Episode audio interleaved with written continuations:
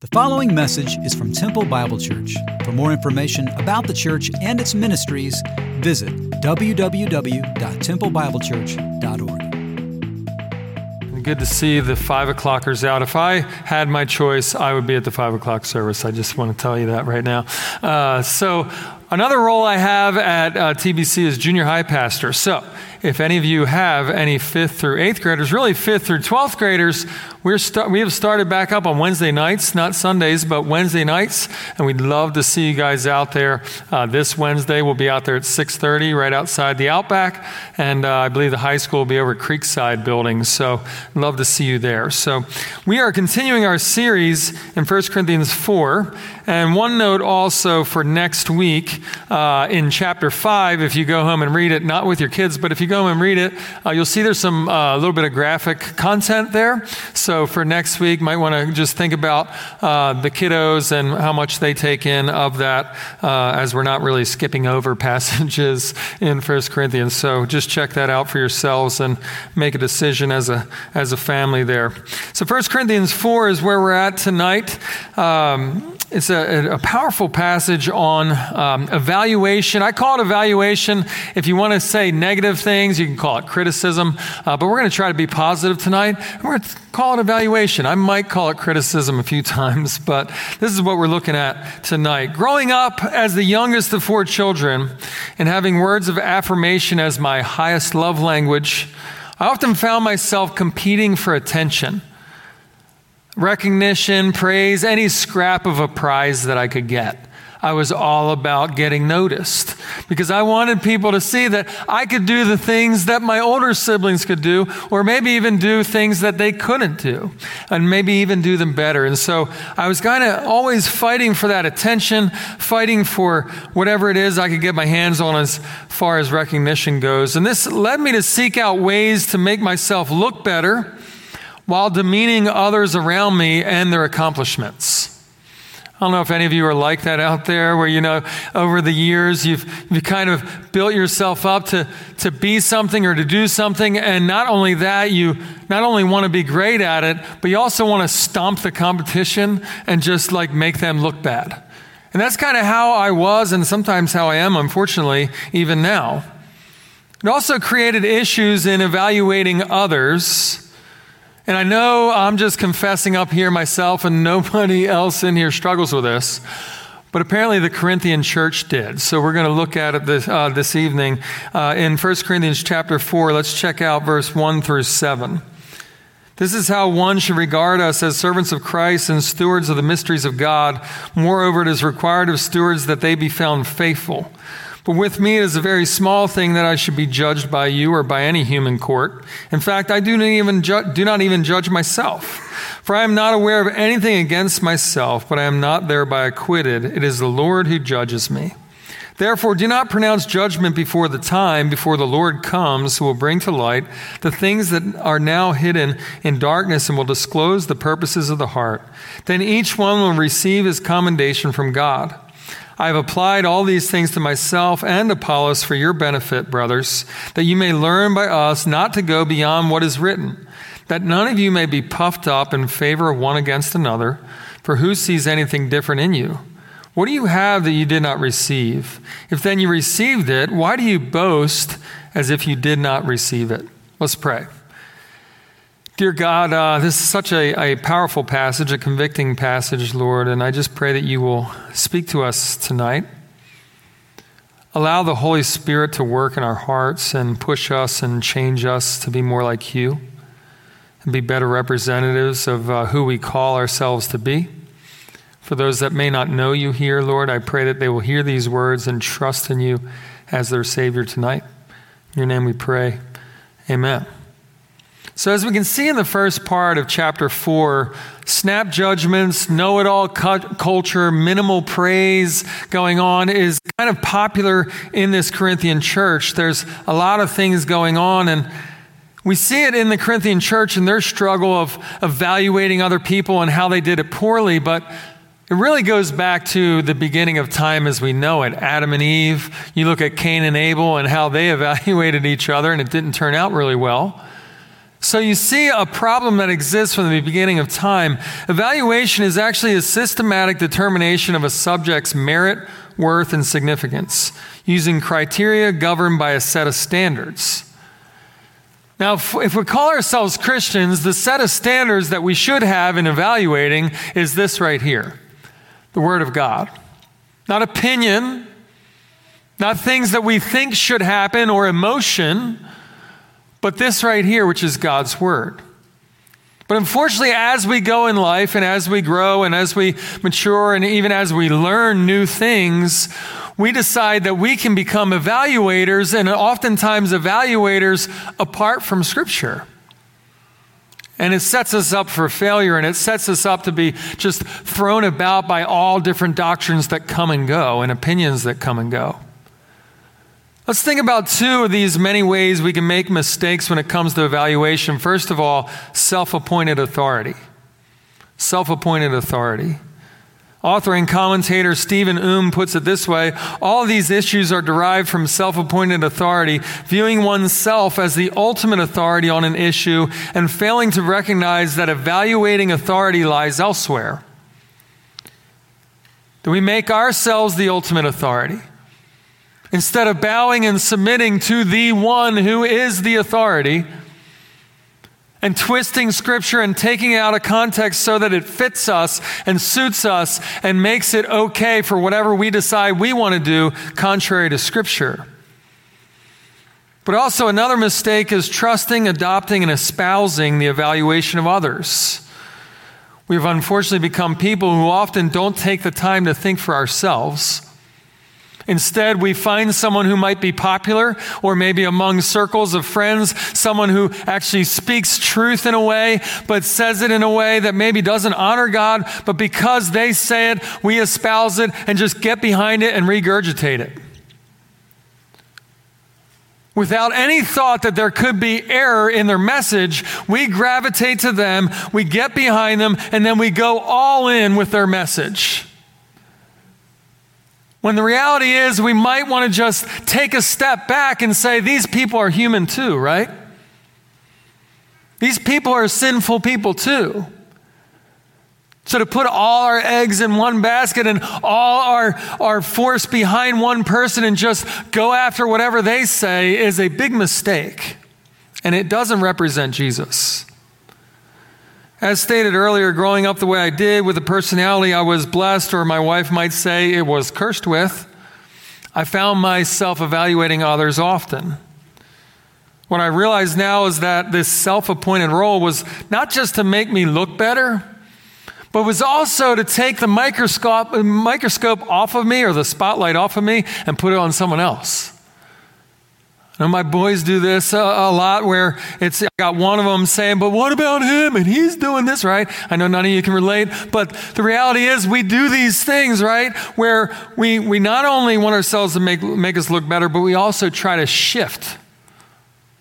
We try to shift over to someone else who may not be cutting it the way we are, right? And kind of have that spotlight off of us. But the reality is that we are all under a microscope. And some of us feel that weight more than others. We can see this obviously in the rise of social media, the rise of the internet, and all these things that we have at our disposal, whether it's Google or whether it's Instagram, whether it's Twitter, Facebook, all these different things. You, you think about the rise of this, and, and oftentimes I, I see it as a blessing because we can reach a lot more people and really get the message of the gospel out. I was talking to a friend of mine in Rwanda in a remote village last week with his mom and sister, and I was talking to them on my phone. Technology is amazing. I was doing it on, on, on, a Facebook video, which was awesome. So, technology isn't necessarily evil, but the things that are coming up and the active users that we see can unfortunately be uh, swayed in different ways when it comes to evaluation. Facebook has 2.45 billion active users. Social media at large has 3.8 billion active users, and there's only 7.8 billion people in the world. So you look at that rise, and I'm sure if I gave the same message next year, probably another billion at the way technology advances. And so The reality is, I, I, I just see it very clearly in my own life, in my kids' lives, in their friends' lives, that we're all under this microscope. And we're all being evaluated constantly to the point that you can't turn yourself off. You can't just like, we were talking last night hanging out with some friends, and we remember back in the day when you're around your friends and you're hanging out with them, but at least you could go home and turn it off, right? You could shut down, you're not around anybody, you could be yourself and just chill. But now it's like I'm still on, right? I posted something, I said something, I tweeted something. I got to see who liked it, who disliked, who didn't like me, who, uh, and I get so consumed by this, right? And I can't switch it off. And sometimes even in your sleep, you're thinking about it, right? You're dreaming about social media when you're not even awake. I mean, it's just, uh, it's just such a powerful, powerful thing. And it's for us a challenging thing because we're all under this microscope and it adds extra levels of anxiety, depression, and just that general thoughts of never measuring up to family, friends, and even strangers. So, what do we do with this? What is, this, what is the solution here that we can look to? And I would say there's a few things that we can look at in 1 Corinthians here that'll help us. What if we decided to be evaluated and to evaluate others differently? What if we fully pursued and embraced Scripture to the point that our, our evaluations of others and ourselves looked revolutionary to the world? That the way we looked at others, the way we talked about others, the way we uh, tweeted at, at one another, commented, all these things, what if it actually just revolutionized the way the world sees believers. We can see some of these suggestions here in 1 Corinthians 4. There's five things that a godly outlook on evaluation will do for us. And the first one we can look at is it will give us an attitude of self giving service instead of self appointed authority. Look at verse 1 and 2. This is how one should regard us as servants of Christ and stewards of the mystery of God. Moreover, it is required of stewards that they be found faithful. Paul describes himself and others as servants of Christ. The first thing he says in this chapter. It's difficult to be prideful and evaluating others in a negative way when the first stance you take and the first posture you take toward others is a servant. What a great thing to aspire to be a servant of Christ. And Paul was simply following the example that Jesus set for him. He writes in Philippians chapter 2, verse 5 to 8 Have this mind among you yourselves, which is yours in Christ Jesus, who, though he was in the form of God, did not count equality with God a thing to be grasped, but emptied himself by taking the form of a servant. Being born in the likeness of men and being found in human form, he humbled himself by becoming obedient to the point of death, even death on a cross.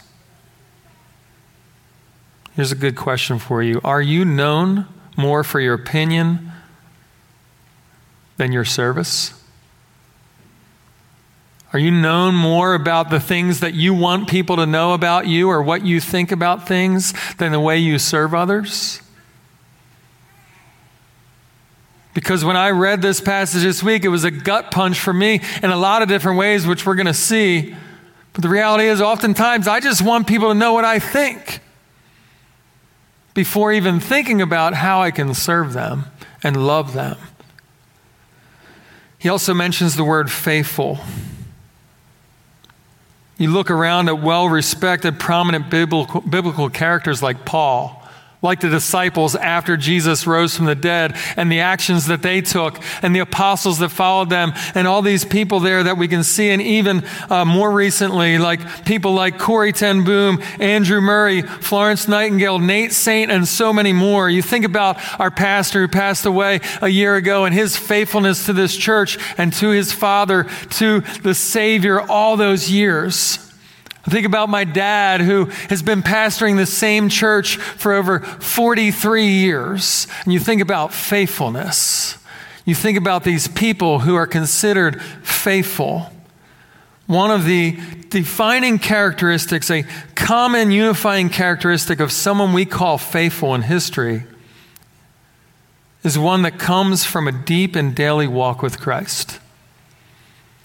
Those people from the books I've read about those people, being around those people, living with that one person, working with that other person, and seeing their faithfulness, it wasn't something they were able to turn on and off like a switch. It was something that came from a deep and daily walk with Christ, a devotion to being a follower of Jesus. He also points out the word steward. And anytime they mention a word twice in two verses here, we might want to pay attention a little more closely. He says that we're stewards, stewards of the mystery of the gospel. And steward, simply put, is someone administering as an agent of another put yourself in, in, in that context with Scripture and Jesus and the gospel, you see you are ministering as an agent for the Father. That you are that agent. And Jesus even told that parable about the stewards and about the three men who got some talents, some money, and two of them did great with it. The other one buried it in the backyard. And he thought he was doing well. He thought he was being safe with the money, right? He thought he was looking out for the owner of that money, but in reality, he screwed up. And in the same way, we are stewards of the mystery of the gospel, not to just take this faith and own it as our own, but actually to go out and share it and to multiply and see people come to Christ and be discipled. And so we're stewards of the mystery of the gospel. Another thing that a godly outlook on evaluation gives us is a new perspective. In verse 3, we see that. Many times we can get consumed by judgment. Paul is saying here, with me, it is a very small thing that I should be judged by you or by any human court. In fact, I do not even judge myself. He gives himself a different perspective. When we see a different form of judgment here, our anxiety level and self worth shouldn't rise and fall on the judgments of others. Our sanity shouldn't uh, consist of those that actually like you. But instead, it should be reflective of our standing before God. The fact that we are bought by the blood of Jesus children of God because of the sacrifice of his son. A godly outlook on evaluation also brings a new kind of self evaluation, a new kind of looking at ourselves. In verse 4, we see this. For I am not aware of anything against myself, but I am not thereby acquitted. It is the Lord who judges me. It's an interesting thing that Paul is saying here. He's saying that not only just because he doesn't think he did something wrong, according to the Corinthian church, just because he doesn't think he did doesn't mean he shuts the door for the possibility of any wrongdoing. So, for us, when we look at his life and see that even this man who wrote half the New Testament, over half the New Testament, can say, you know what? I might be wrong here. I'm not acquitted. I'm not like fully acquitted. There might be something that I need to work on. And so he's saying here, you know what? This is a different kind of self evaluation, not just stomping your foot and saying, I'm right, not just shutting everybody down and looking down on them in your evaluation, but instead actually seeing them, you know what? You might have a point there. you might actually have something that I could learn from.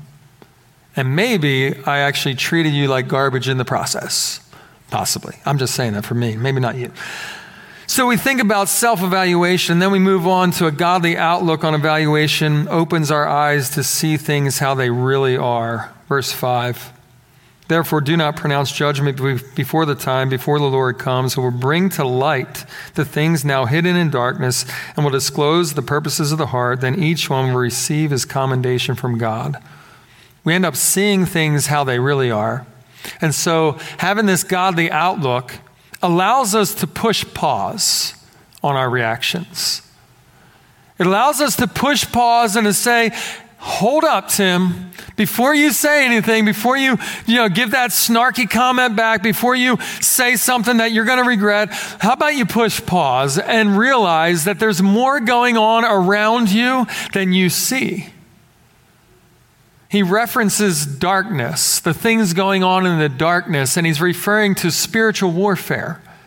And for you and your interactions with others, whether they're close to you or if it's coworkers or whatever it is, just strangers at the store, whatever it might be, the reality is we need to have the perspective that is actually otherworldly, that is in addition to what we see, and are able then to push pause on our reactions and our evaluation and really think, you know what? Maybe I need to give them the benefit of the doubt. Maybe they had a rough day. Maybe they're going through something I don't know that they're dealing with and push pause in our judgments to be able to say, you know what? I'm going to love you anyway. Paul, in another uh, letter he wrote in, to the church in Ephesus, Ephesians 6.12, he states, For we do not wrestle against flesh and blood, but against rulers, against authorities, against the cosmic powers over this present darkness, against the spiritual forces of evil in heavenly places. Paul understood that there was more going on here than just the surface stuff that the Corinthian church was dealing with. I love what he says at the end of that verse, too. He says, Each one will receive his commendation from God. As I said earlier, I was looking for, for commendation from everyone my teachers, my parents, my coaches, whoever it was, pat me on the back. Tell me I did a good job. And here Paul's saying, no, guess what? You're getting your commendation from God as you evaluate differently. And then the fifth one, the godly outlook on evaluation, shows us that any authority is a gift from God.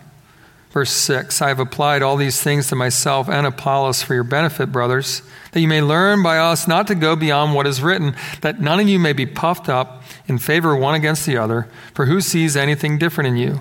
What do you have that you did not receive, that then you received it? Why do you boast as if you did not receive it? The word's puffed up.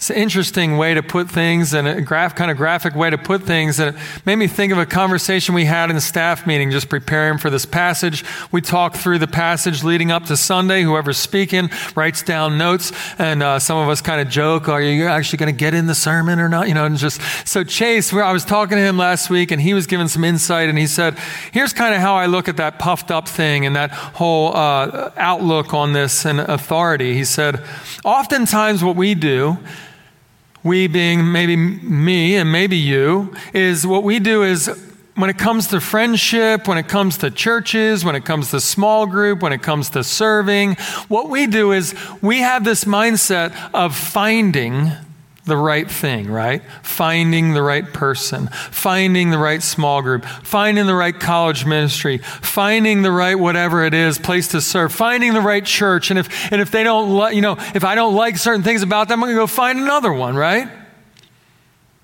And what he said is maybe we should look at it differently. Maybe we should look at becoming a good friend. Maybe we should start a small group and become the small group that we'd like to see. Maybe we should become the person that sits here in church and actually is involved in serving and loving others. So you're becoming that person and you're modeling that to your kids if you have them. You're modeling that to the people around you so that you're not puffed up in the fact that you're finding this and evaluating others and looking down here and here and here because you have it all straight, right? But instead, you're actually working on becoming a part of the body and becoming someone who serves the body. It's a powerful difference there. the Corinthians were parading their authority around as if they earned it. It makes me think of a weird illustration. I don't know why, but some weird illustrations pop in my head all the time. But I don't say more than half of them up here. But this one was weird, and, and I thought it might be a good one, uh, and it may not be. Uh, so I think about a, a baby, like a newborn baby, right? And this baby is just born. And all of a sudden, this baby gets the ability to talk. And that baby just starts talking trash and saying, Look what I did. I showed up. I'm breathing, right? I got two arms, two legs, you know, a mouth. And, and they just start talking junk. And it's like, What are you doing, baby? What in the world? You did nothing to get here. And that's kind of how I picture the Corinthian church. Like they were just bragging about their authority, like, this was a gift. Your salvation is a gift. Your intellect is a gift. Your words are a gift. But yet we seem to want to brag about the things that we've done that we really didn't earn. We've recognized from James 1:17 that every good and perfect gift comes from above. It puts a different perspective on any authority we might have, and it brings about a distinct sense of humility. In his book, Humility, C.J. Mahaney quotes Isaiah 66 2. This is the one to whom I will look, he who is humble and contrite in spirit and trembles at my word. And from this scripture, he concludes that humility draws the gaze of our sovereign God. There's no faithfulness without humility. Then we're going to look at verse 8 through 13. We don't have time to cover the entire chapter, but briefly, we're going to look at the next few verses where Paul begins his own evaluation of the Corinthian church versus true apostles. So he takes the Corinthian churches and compares them to these true apostles. And one of the things I thought about when I, when I read verse 8, if you want to, let's read that first. Verse 8 said, Already you have all you want. Already you have become rich. Without us, you've become kings, and would that you did reign so that we might share the rule with you. So Paul's talking about the fact that they have what they want and they have what they need as a church. It made me think of Thanksgiving. I know you don't want to think about that. You know, it's just around the corner, though, even though summer just ended. And we have Thanksgiving. I asked my mom to try to find a picture. This isn't my family, but I tried to find a picture, like old school picture. My, my grandma was always taking pictures of Thanksgiving, but this one I just pulled off of Google. But it illustrates the point. Thanksgiving's coming. I don't know about you, but I experienced this little table growing up. Anybody out there experience the kids' table? Yes, thank you.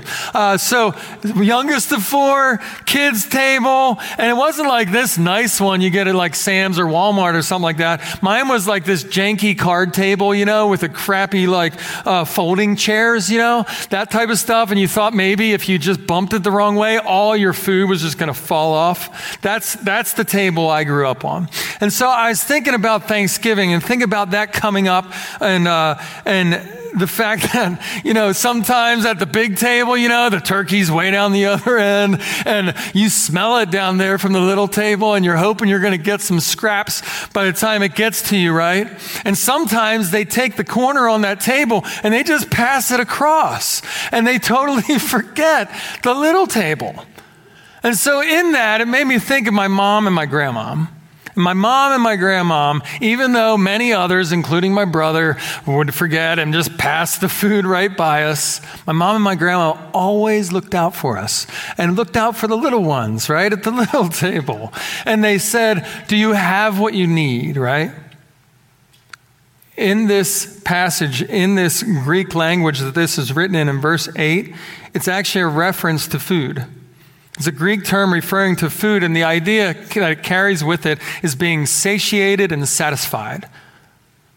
That you're full, like Thanksgiving, right? Like some of you, when you eat so much and then you're watching the Cowboys and you're hoping the button doesn't pop off your pants, right? That kind of satisfied. That's what Paul's referring to here. And he's saying, look, you have all you need. Even if you go back to chapter 3, verse 21, he actually says, all things are yours. It is gifted to you. You have been given all things that you need. And the problem is, you're in the middle of a spiritual food coma. That you have so much, and we have so much at our disposal, even now, whether it is uh, online or whether it's books or, or people that give us instruction. We have so much, and it's just consuming, right? But it's consuming so much sometimes that it just puts us in a coma. Like, what do I do with all this? I have all this. What do I do? So, Paul talks about this struggle Verse 9, he contrasts that with the feeling of satisfaction that the Corinthian, Corinthian church had. He details the state of the apostles as gladiators marching in a spectacle for all to see toward the end of their certain demise, even as the angels watched on. So he's comparing spiritual food coma to true apostles marching to their death. He's saying, let's compare these two. It follows up the same concept in verse 10, the same concept that we've seen in chapter 1, chapter 2, and chapter 3 about the foolishness of the gospel. He says, We are fools for Christ's sake. In case you missed it in the first three chapters, he says it again. Some of us might argue, well, don't call me a fool. Well, guess what? Paul calls us all fools. He calls himself a fool, and it's a good thing. It is a good thing. And he says, I'm a fool for Christ's sake. Now, I don't know about you, but um, I don't know about how you feel about sarcasm. But personally, I feel like it's a love language, but sometimes can go overboard and be sinful, okay? Paul apparently thinks it's a love language too. Because if you look at verse 10, it's pretty powerful what he says. We are fools for Christ's sake, but you are wise in Christ. We are weak, but you are strong. You are held in honor, but we in disrepute. He's saying here, you guys, and it sounds like he's lifting them up, right? Sounds like he's giving them a compliment.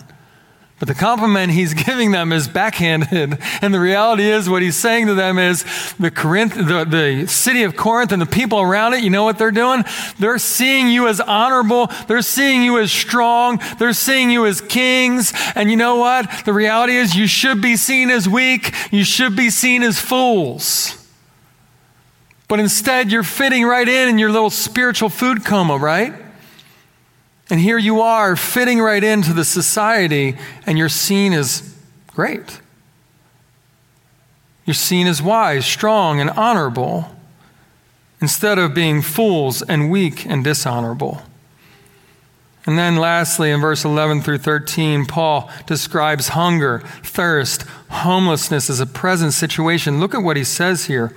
To the present hour, we hunger and thirst. We are poorly dressed and buffeted and homeless, and we labor, working with our own hands. When reviled, we bless. When persecuted, we endure. When slandered, we entreat. We have become and are still like the scum of the world, the refuse of all things. Notice how he points out laboring with his hands. Paul was known to work with his hands and earn his own living. If you looked at Corinthian society, you actually see in Corinthian society, they believed that labor, like manual labor, was only for slaves. It was reserved for only slaves. But Paul did the opposite, right? Just like he says, he was the example of the opposite. He was in Philippians 2, we see he was a man of no reputation. Paul says, and later in this passage, if you read the rest, he says, imitate me.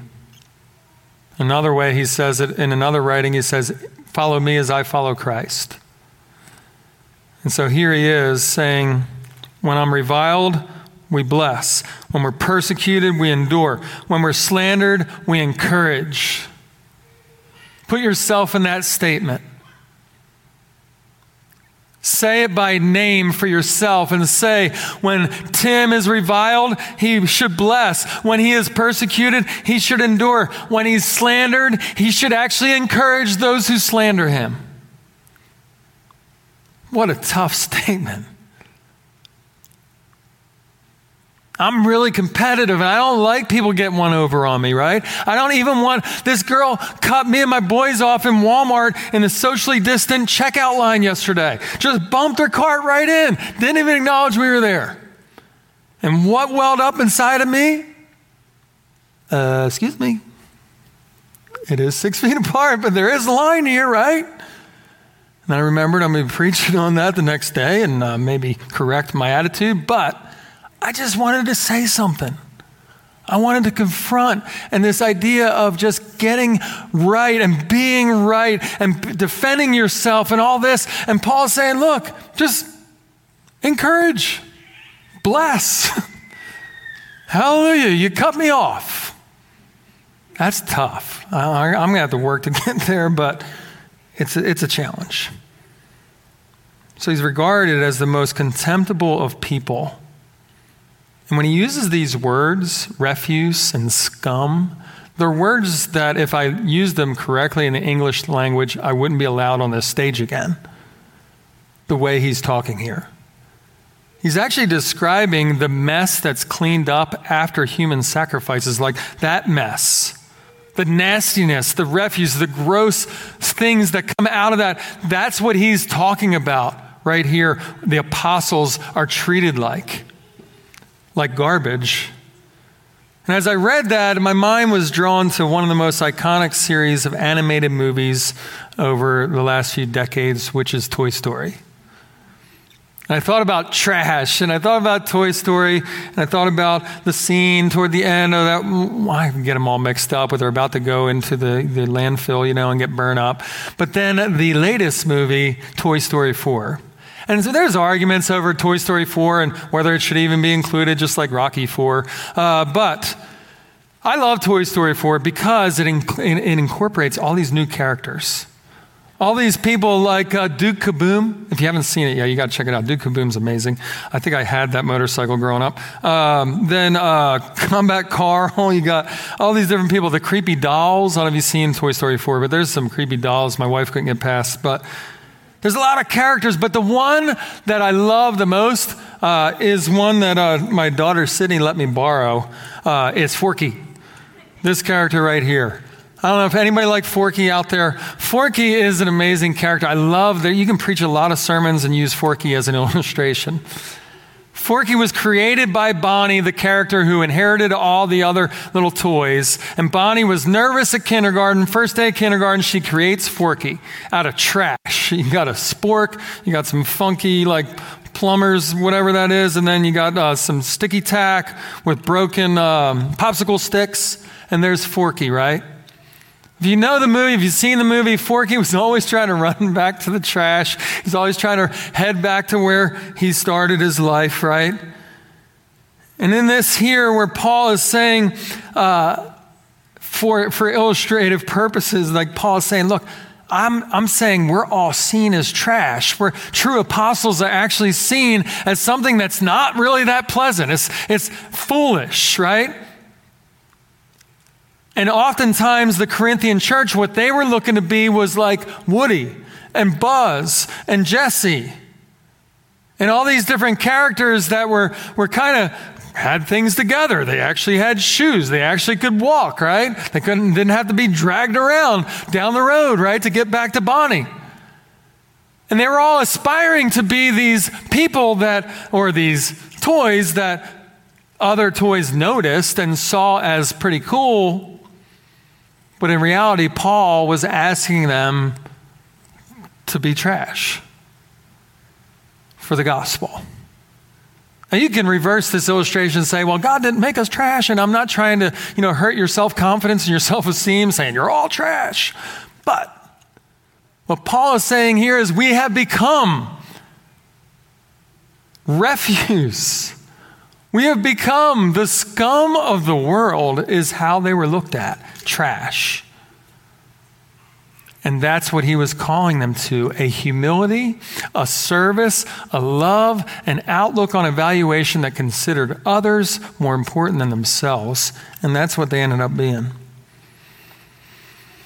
So for us tonight, I think there's time that we can have. We don't have a closing song, but I, maybe just as we pray together and close this out, maybe this can be a time where you just reflect Reflect on how you have evaluated in the past. Reflect on maybe some sin in your life and how you treat others and what you look like according to the world. And let God do a work. Let the Holy Spirit speak to you as we pray. Dear God, we come before you challenged. I know this was convicting for me to prepare for this week. To think about how I might look to the world around me as a prideful, puffed up person, as someone trying to make a name for himself, someone trying to look good to others. When in reality, you want us to be servants. You want us to love without anything in return. You want us to be humble. You want us to rely on you, God. Work on our hearts to convict us of this sin. Allow us to be changed to go out this coming week to be different. And for those that may not know you, God, I pray that they will understand they can trust you tonight, embrace you as their Savior, their Lord, their King. And we thank you for the privilege we have to go out and be trash for the glory of God. That we can go out and serve and love with a heart of compassion for others. Bless those that are here. Bless those that are listening online. Allow them to do that this week. In your name we pray. Amen.